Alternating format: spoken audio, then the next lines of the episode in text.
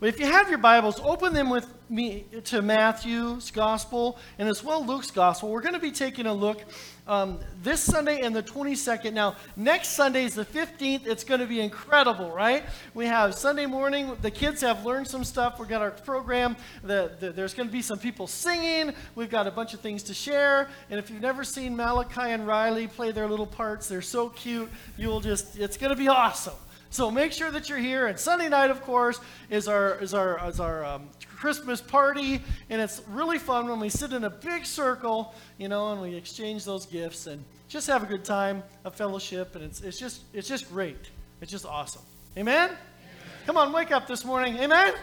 amen. You know, you can say amen anyway. God is good. So this Sunday in the 22nd, I want to be sharing words for Christmas. Four words from four men from God for Christmas, and four words from four different women that came through four different women's lives about Christmas. And so this morning we're going to take the men first. I don't know why. It, there's just luck of the draw. There's no preference here.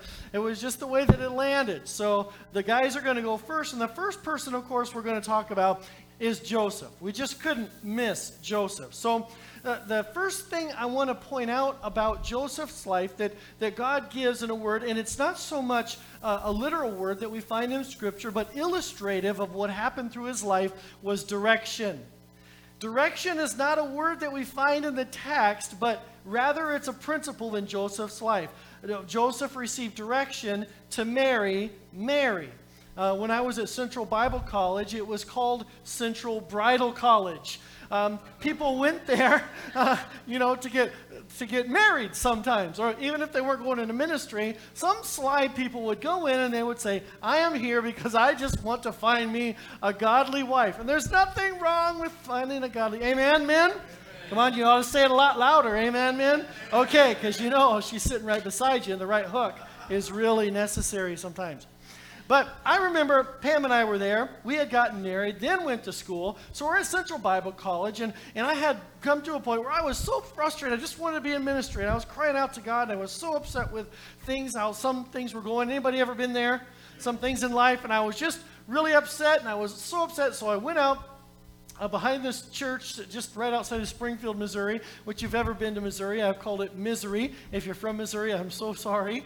Uh, but anyway, I was out there, and you know how it is in Missouri in the, in the late spring with all the bugs flying around, and you can't go anywhere. Bugs everywhere, bugs everywhere. I'm out in this field, and I'm just in the, in the I'm in the field, and I'm really, I'm screaming at God. I mean, foolishly, I'm just, God, why have you brought me to this miserable place? God, why am I here? I'm with kids in class that don't even know the books of the Bible. I, I, I mean, what's going on, God? How come I am in this place? I want to be in ministry so bad. I, so, I was so desperate. Pam and I were broke. I was making $6 an hour. Um, and I think she was making more than me. She was making seven. So we were, well, we were really making it, you know. And, and we had all these, you know, I had a truck and I had a car payment. Not wise I mean, if you're a young couple starting out, don't borrow money for anything. Amen? And uh, was a couple of phone calls to Corrine and Alvin, and Alvin paid a, a, couple car payments for us when we lived in that miserable place. And so here I am in the back of this church, and I'm screaming to God, God, why have you brought me here? I'm so sick of this place. I'm tired of the summers. I'm tired of the springs. I'm tired of coming out to my truck, and the whole thing is iced over to the ground. I just want to be out of here. God, send me somewhere else. And the whole time I'm screaming, I'm screaming and screaming. All of a sudden, I heard twice in my life, this was one of them, I heard a voice from God say, Be still. He didn't say, Shut up. He didn't say, Be quiet. You know, God never says that. No matter what happens to us, He just said, Be still. Be still. And from that, of course, things moved forward. And, and God got a hold of me in that moment. There was a pivotal moment. And this was a pivotal moment for Joseph hearing God's voice. Because here's a pregnant young girl, as young as 14 in those days, and, and she is with child. And so he is thinking, well, I'm just going to divorce her quietly. But what does God do? He tells him to marry her. Matthew 1:19, the Bible says, "And her husband Joseph, being a man and unwilling to put her to shame, resolved to divorce her quietly. But as he considered these things, an angel of the Lord appeared to him in a dream, saying, Joseph, son of David, do not fear to take Mary as your wife, for that which is conceived in her is from the Holy Spirit. Don't be afraid. An angel of the Lord. In Matthew, uh, in Matthew 2.13, he gets direction to run to Egypt as well. It says in Matthew 2.13, and when they had departed, behold, an angel of the Lord appeared to Joseph in a dream. Rise, take the child and mother, go to Egypt. In other words, because Pharaoh is killing all the babies two years and younger, uh, God's telling him to get out. He gives him the dream before all this happens. He comes to him and speaks to him, gives him direction to run to Egypt. Then he gives him direction again to return home. So Joseph is getting another another uh, appearance from an angel in Matthew 2:19. It says, "Behold, the angel of the Lord appeared to him in a Joseph." To Joseph in Egypt, saying, Rise, take the child and his mother, go to the land of Israel, for those who sought the child's life are dead. And he rose and took the child and his mother and went to the land of Israel. But when he heard that Archelaus was reigning over Judea in the place of his father Herod, he was afraid to go there, and being warned in a dream, again, God speaking to him, he withdrew to the district of Galilee and went and lived in a uh, city called Nazareth, that which was spoken by the prophets might be fulfilled. He shall be called a Nazarene. One of the great things that God is saying to us by Jesus coming is that God gives direction for our lives. We can know that as Christ followers, we have this advantage. That is, we are following Christ. The Lord opens and shuts doors in our life for His best interest. God is, God is really good about that. He knows what you need, even when you don't. Another word that comes to us from this Christmas season is the word joy. Now, this is more than one man, it's a group of men, it's shepherds. But the Bible says that these shepherds had a, a cause or a reason. Now, the word joy or to rejoice is to the is it literally means the cause of or the reason for joy. So the cause or reason for joy, and he tells them what the reason is. The angel of the Lord appeared to them, Luke 2 9, and the glory of the Lord shone around them, and they were filled with fear. And the angel said to them, Fear not, for behold, I bring you good news of great joy that will be for all people. Isn't that the theme of this season? This season is a season for joy. Now, the world and its ideas have picked up on this, and from a secular perspective, it's all about Santa Claus and the perspective of presents and buying gifts and all these imaginary fairy tale things, right? But then there's this thing that God says, He explodes on the scene to these shepherds because there's going to be an audience for this child born, and the, the thing that He is telling them is that because the child is born, there is joy. Now, joy is the reason for the season. Goodwill toward men, glad tidings to all. I mean, doesn't that sound really good? Now, compare that to a, another holiday that we have in America on October 31st called Halloween. I mean, what real comparison is there? There's good news, glad tidings for all men, joy to the world, and boo. I mean, I just don't get it. There's no comparison.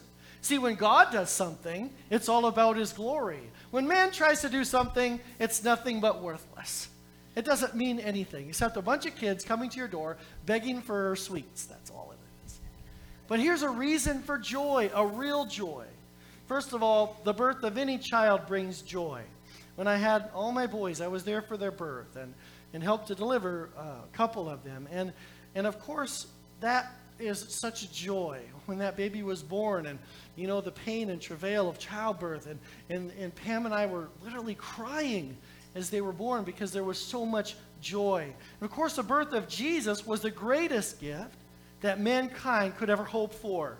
Secondly because he was born god is with us so first of all you know there's this announcement and secondly God is with us now. Emmanuel is the word there. In John 1 4, the Bible gives this figurative picture that God pitched his tents with our tents. In other words, he goes camping with us. He comes in this bodily form, uh, in, incarnate, carne, meaning meat. He comes in flesh, and he, he comes and he lives among us, and he dwells among us. He is God's word. He is the expression of God's heart, and it just comes right out of God because the Bible says, out of the abundance of the heart, the mouth speaks. And John 1.14 says, Jesus is the word of God. What a beautiful connection. He pitched his tents among us. That means his presence was and is with us because the work of the Holy Spirit is right here today. And he became one of us. He became among us in the flesh. We do not grieve like those that don't have any hope, friends. We have a partnership. We have a, a person. We have a relationship with this God with us. He is with us. The Bible says he will never leave or forsake us. He is with us. That's always there. He knows everything about us because He is always with us. And you know what else? Because we have this joy, no circumstance in this world should ever be able to steal that from us. Sometimes we feel that way. Paul says in 2 Corinthians 6:10 that Christians can even be quote sorrowful yet even rejoicing. You know what that means, right? I've been in a situation where and I'm sure you have too where you've lost loved ones or something, a tragedy has happened in your life or you're having a difficult day, but inside you still have this strength, right? That's what Paul means. He says we can be sorrowful, yet we're still rejoicing. We're imparting joy, we're being given joy. This means that when we're in the midst of every bad situation that legitimately brings sorrow, our inner joy can never be taken away. The very core of our being can still be in the fact that we're forgiven children of God. What a refreshing thing that is, right? I mean, this is not by mistake that we have an intimate relationship with the creator of the universe. We often pray this promise, and I've heard people say it, and I say it all the time, in fact. I often say, and God be with them, or, or God be with us as we, well, we already know God is with us. It's not a vain statement, it's, it's just a one of announcement saying, I am uh, acknowledging what is true. I am saying that God be with them is, is an announcement of faith on my behalf that I believe that, Lord, you are with us.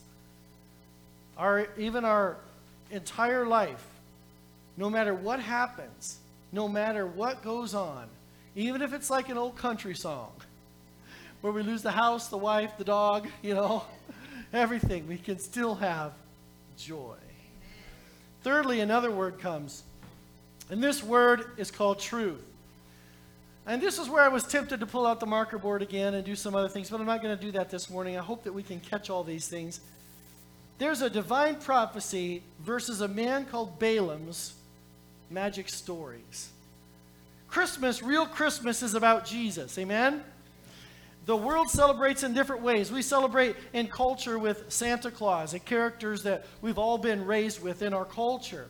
I was not raised with these things, so I was never raised with the Santa Claus. My kids have never taken a picture with Santa Claus. It's not; they haven't been emotionally scarred for life. Uh, you know, I was raised understanding that this gift came from Grandma and this gift come from Mom and Dad, and and it, we rejoice in the holiday. We we understand that Jesus was born because of this. We never had any of those um, other things. And it's predominant, though, in our culture. I mean, Santa Claus and elves and, and magic and all these things. And I've always thought it interesting that Santa has these divine qualities attributed to him, right? I mean, he's omniscient. He knows when you've been sleeping. He knows when you're awake. He knows when you've been. So be good for goodness. Oh, my goodness, right?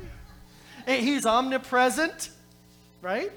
He, he knows everything. He, he's omnipotent. He's got all these powers. And Frosty the Snowman was a joyful happy. And these are, you know, they're just fanciful little stories. And it's okay to tell stories. There's no problem with stories. Mr. Grinch and uh, or Grinch and Mr. Scrooge and Bah Humbug and, and all of these things. The culture has taught us since we are children in this culture of, of a lot of fictional beliefs. So sometimes during this season, we have to stop and we have to part the curtain of all the noise.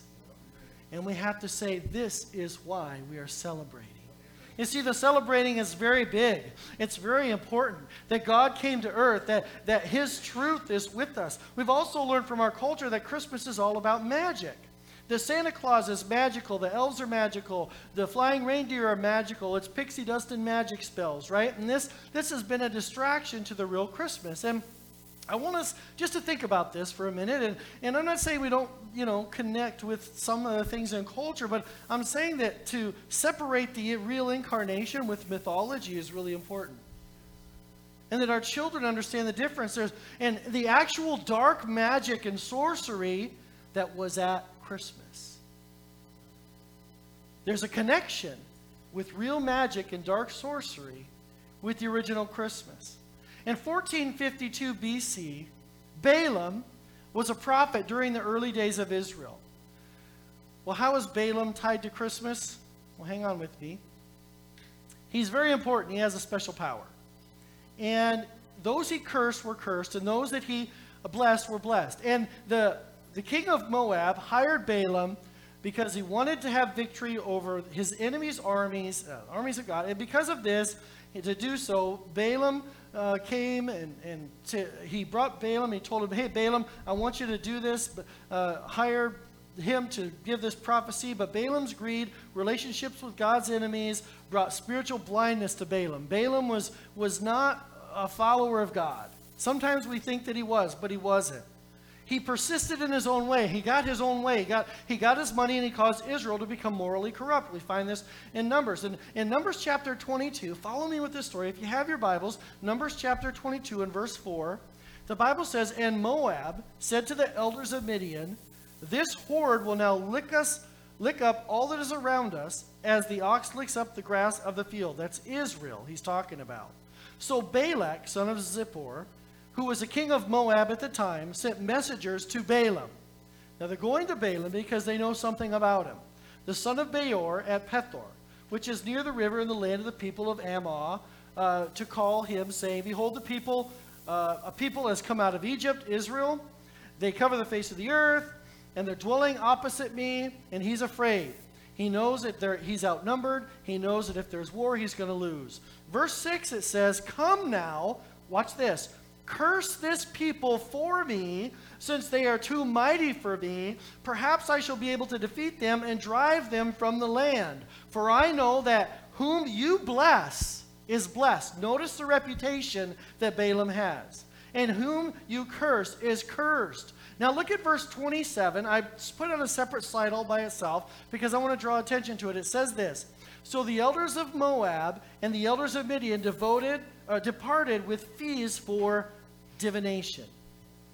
So we might ask again, what does this have to do with Christmas? So hang on with me.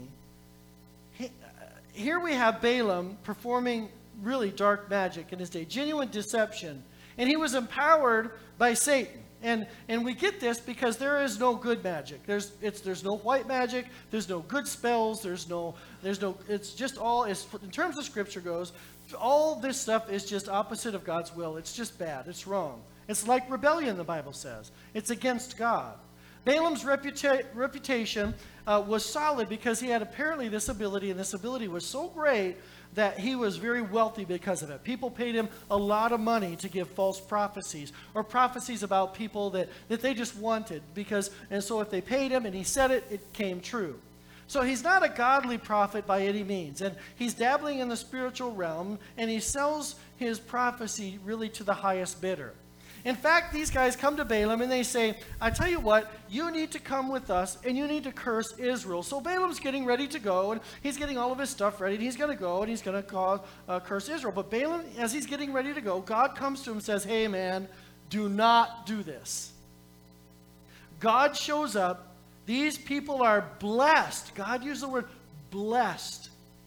How many are blessed? If you know the Lord, you're blessed.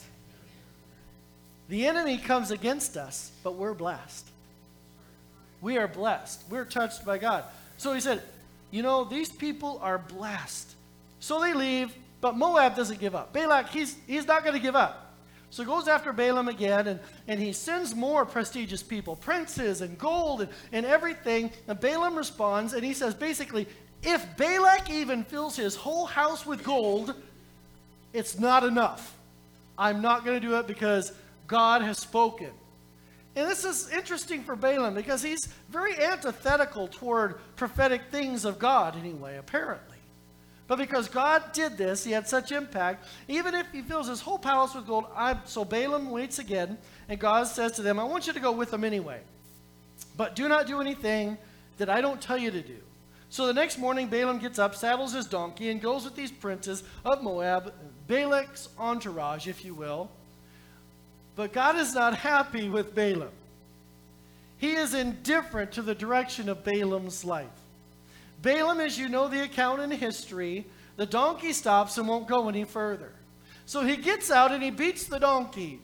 And he hits the donkey and he kicks the donkey and he, he abuses the donkey. And the donkey talks to him.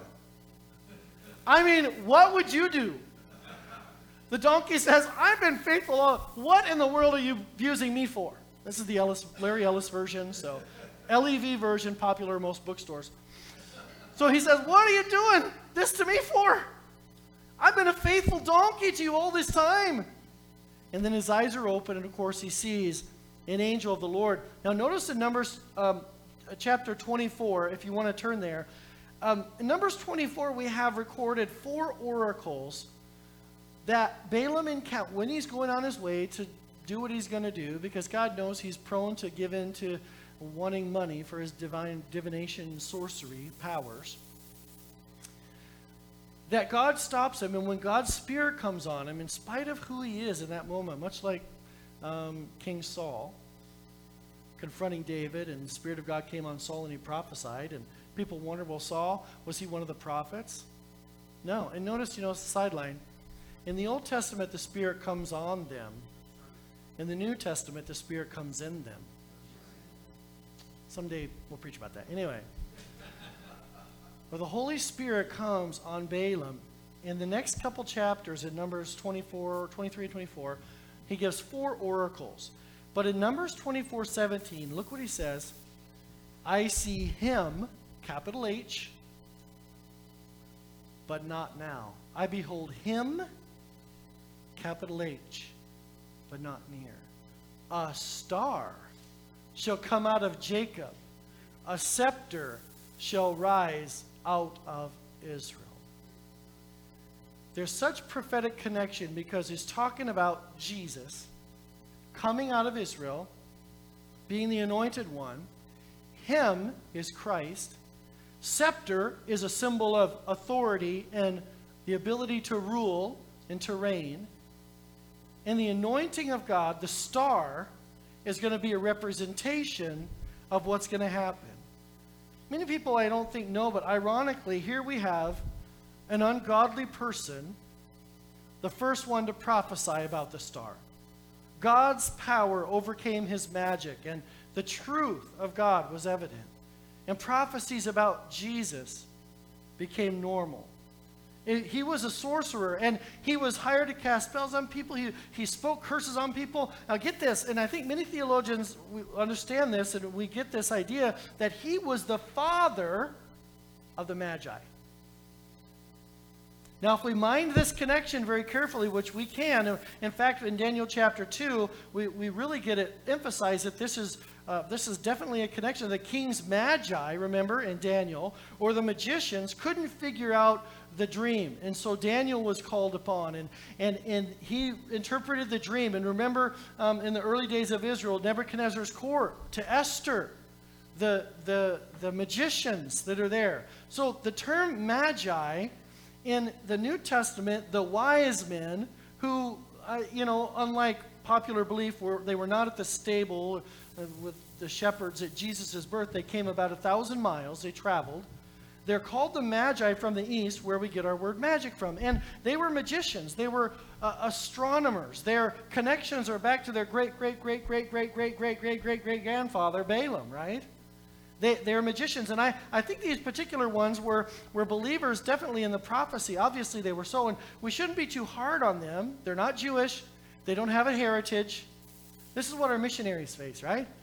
I mean, if you grew up in America, or, or like my boys, they grew up in church and they're in church their whole life, they have, there's a certain heritage, a mindset. If, if I were to take them and transplant them, you know, in the middle of um, Pakistan, where there's been no real message about Jesus enough or much, or in the middle of China where there's many unreached people uh, because of communism and the regulation of the gospel of God. Uh, there's no heritage there to, but so these guys have no heritage, but they have something else.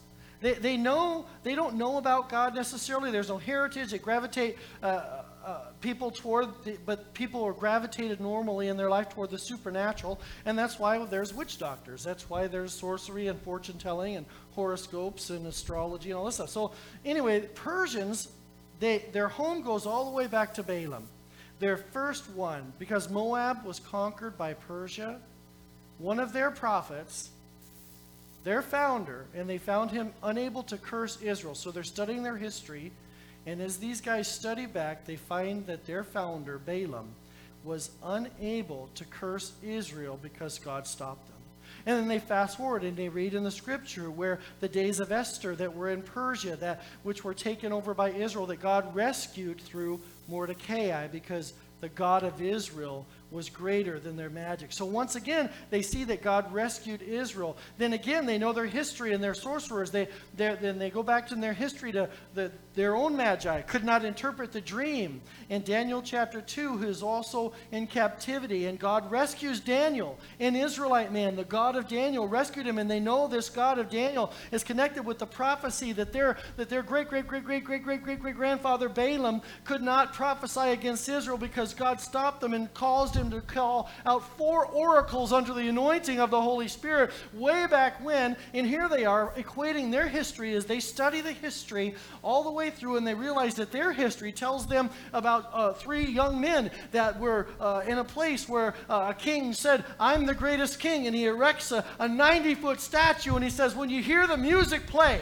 I want everybody to bow down and worship this statue. And now everybody bows down except three men. Who are they? They are from the tribe of Israel. They are three men who serve the God of Israel. They don't bow, and what happens? They're thrown in the fiery furnace, and the God of Israel overcame their magic and all the things that they could do, and they were in the fire and they were not consumed. What happens? Daniel says, I'm going to pray three times a day. I don't care if you say to pray to you only, I'm going to pray to the God of Israel, the one true God. And what happens? He goes in his upper room, he opens the windows so everybody to see it. He prays to God every day. And what happens? The God of Israel, whom all the presidents and the, the princes and all the, the, the other magicians and everything in their history, the God of Israel, once that guy was thrown into the lion's den, what happened? He doesn't get eaten. Who gets thrown in the lion's den and doesn't get even a little snag in his clothing? And here's a guy that gets out scot free. and his God is the God of Israel.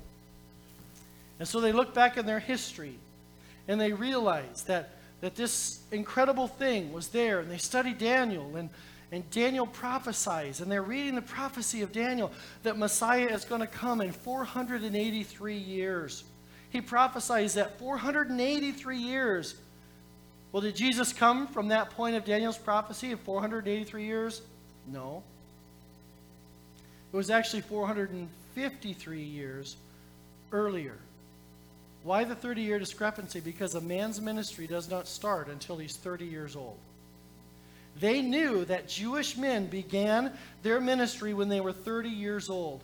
That's why at that exact time, for 30 years, they, they added to the 483, which going the other way brings you back to 453 years. They understood that that prophecy was going to come to pass and there was going to be a star appear in the sky because their great, great, great, great, great, great grandfather Balaam told them so.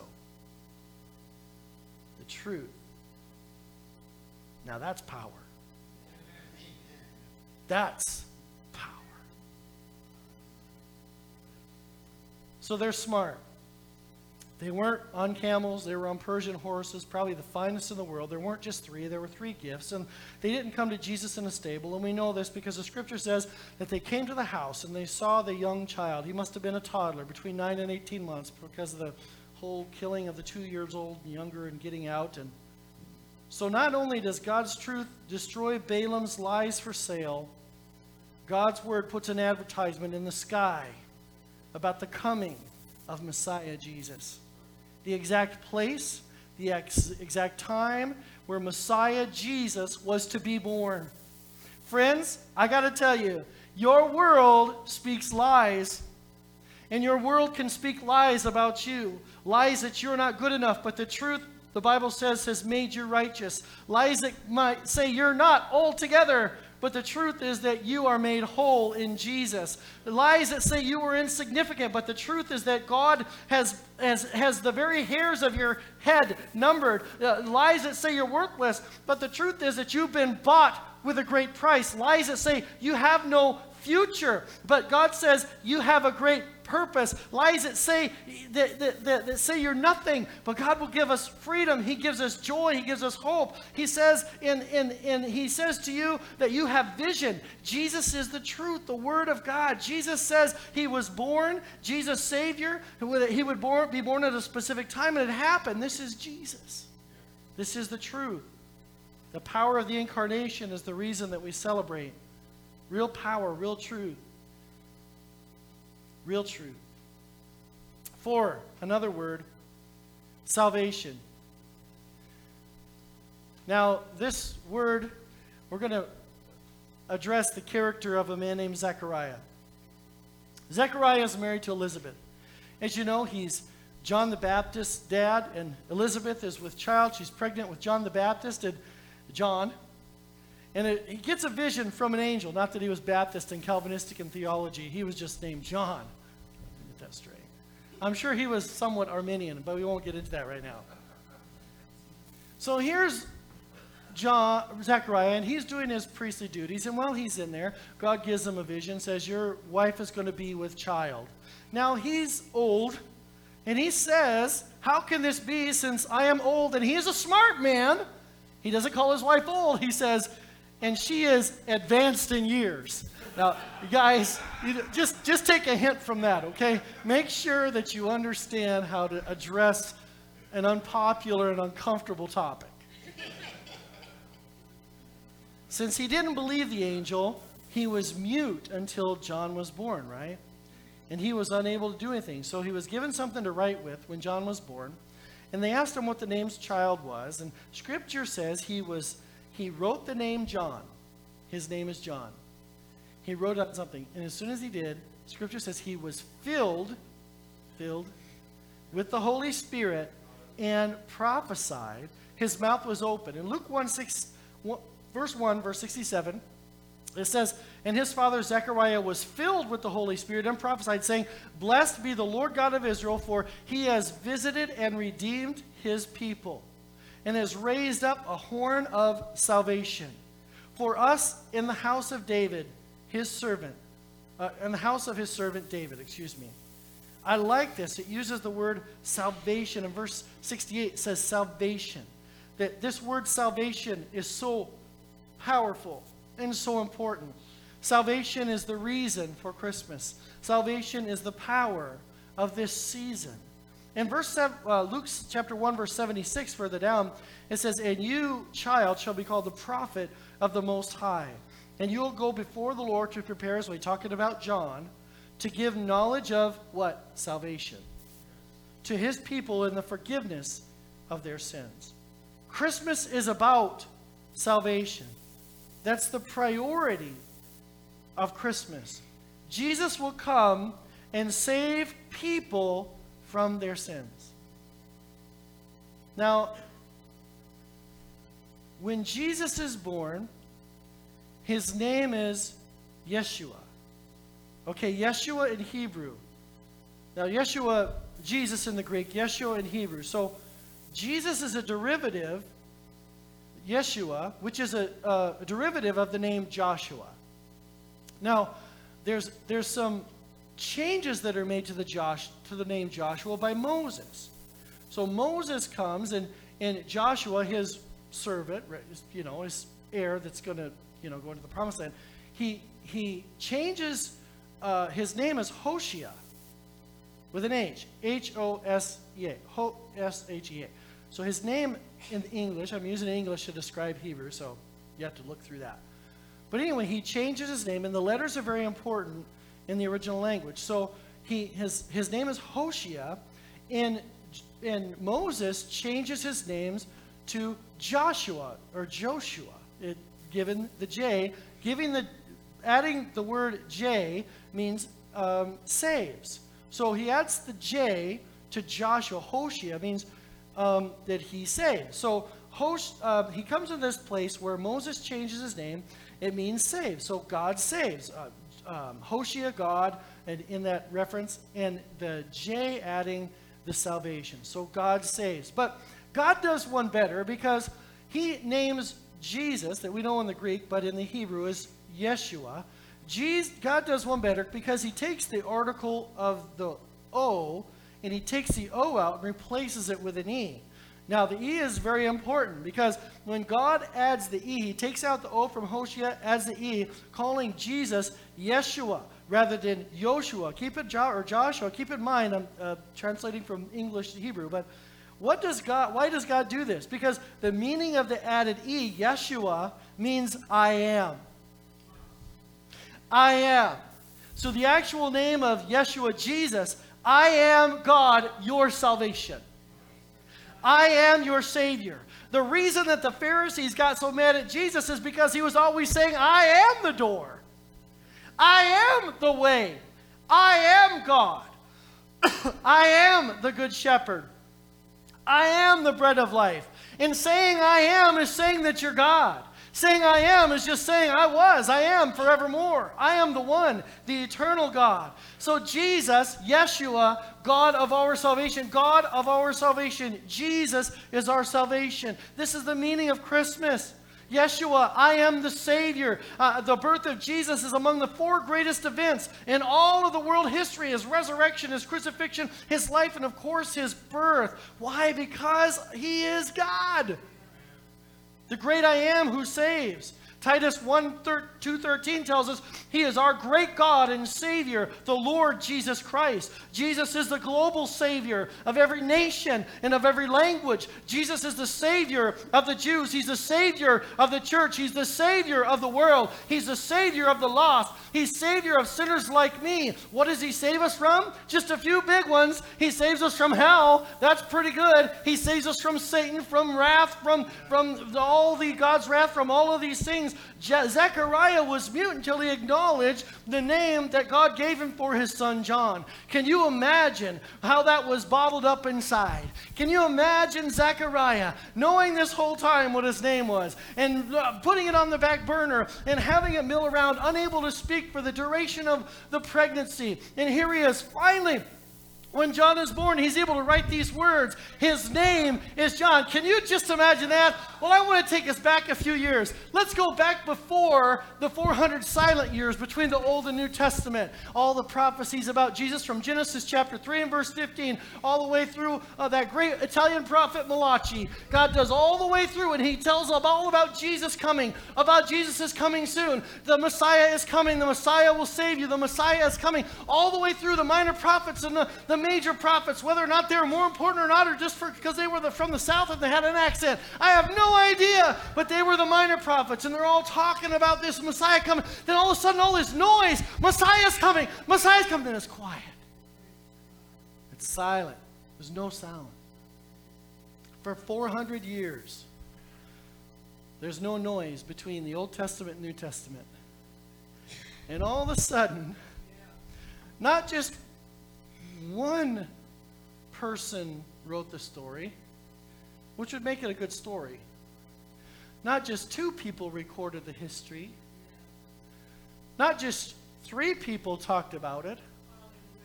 Not just four.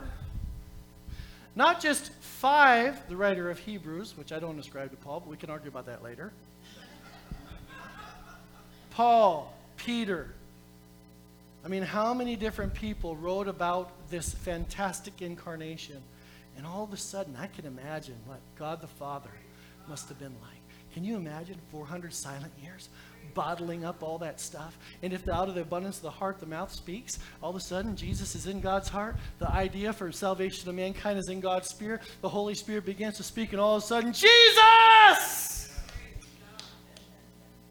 He shouted on the scene, and he's born the fullness of God incarnate. The truth about great salvation, the hope that we have.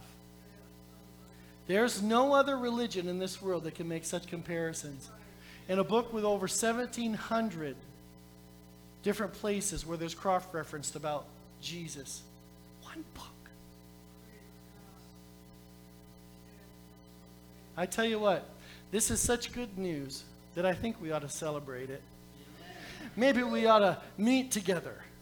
You know, maybe at least once a year. Maybe we should give gifts to one another and say, Jesus has blessed me with salvation. Let this be a representation of his love for you. Maybe we should have some meals together and, and we should celebrate the fact that this wonderful Savior has been born.